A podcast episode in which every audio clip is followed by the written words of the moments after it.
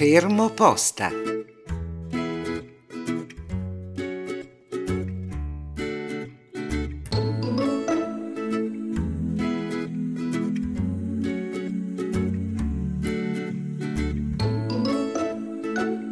Dal palazzo di fronte, sede dello studio di ingegneria Griffoni, Arnoldo Lodati poteva osservare la propria abitazione in via dei Consolati 17 a Milano, un condominio verde, un 10 piani recentemente ristrutturato, con una bella area verde intorno. Arnoldo era un semplice impiegato e presto sarebbe andato in pensione, ma in quella meravigliosa mattina estiva stava sfruttando una lunga pausa a caffè, fumandosi una sigaretta affacciato alla finestra del suo ufficio e aveva altri pensieri. Rifletteva sull'amore.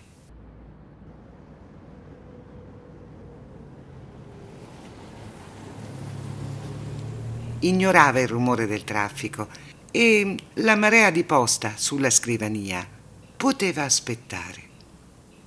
L'amore. Ma perché non può essere universale?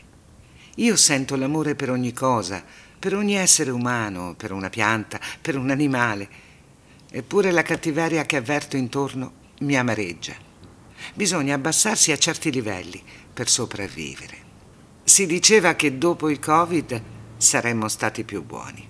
Avremmo capito meglio la vita, ma a me non sembra. Tutto è peggio di prima. L'indifferenza e la cafoneria poi sono peggiorati. L'altro è un possibile nemico. Poi si vedrà. Chissà. Ma intanto questa maledetta pestilenza c'è ancora. E la signora Gautier, ah, quanto aveva ragione. Arnoldo si accese un'altra sigaretta e ripensò a quei giorni, a quell'inverno.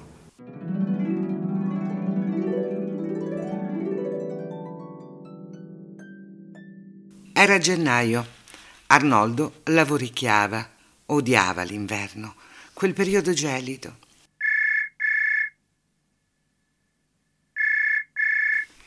Squillò il telefono, giusto dopo la pausa caffè.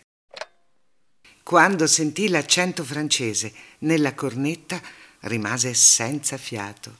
Era Pauline Gauthier, la vecchietta del terzo piano, la sua vicina di pianerottolo.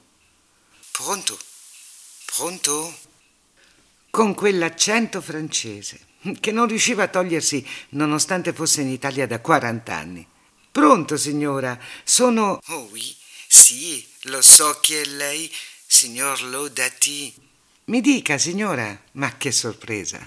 Mi lasci dire che Arnoldo non si aspettava proprio quella telefonata. La vecchia signora Gautier non dava confidenza a nessuno. Il suo appartamento era una specie di fortino.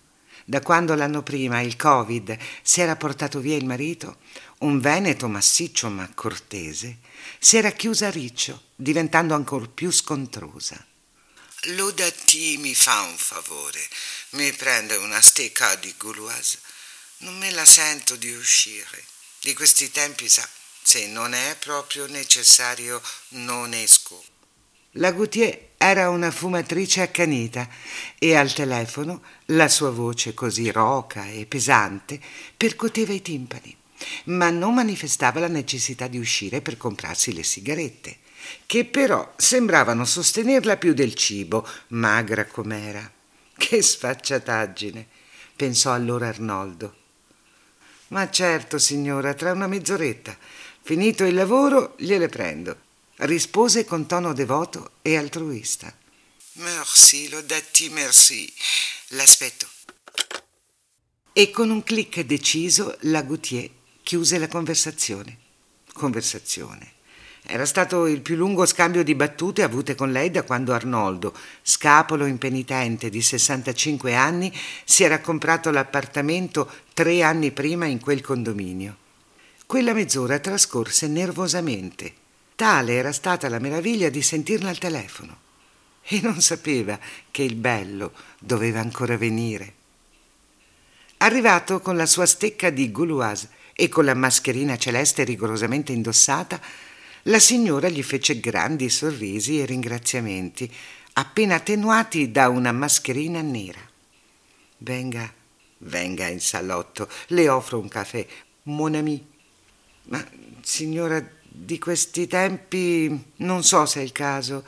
Eh, sono prudente anch'io, disse Arnoldo con voce timida e imbarazzata. Ma la signora Gautier fu irremovibile e mentre preparava il caffè lui ammirava la più incantevole libreria che avesse mai visto.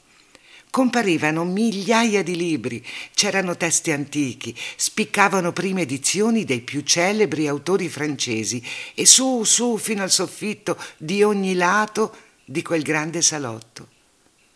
Arnoldo, che pure amava la letteratura, si era sentito un profano annichilito in un tempio.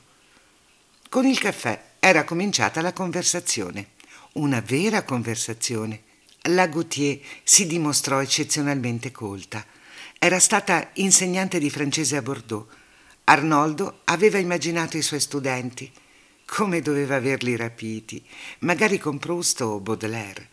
Ma in quel momento era lui ad essere stato affascinato. Dopo due ore di trattazioni varie e con un pacchetto di sigarette fumate, l'85enne signora Gautier si era dichiarata ufficialmente stanca.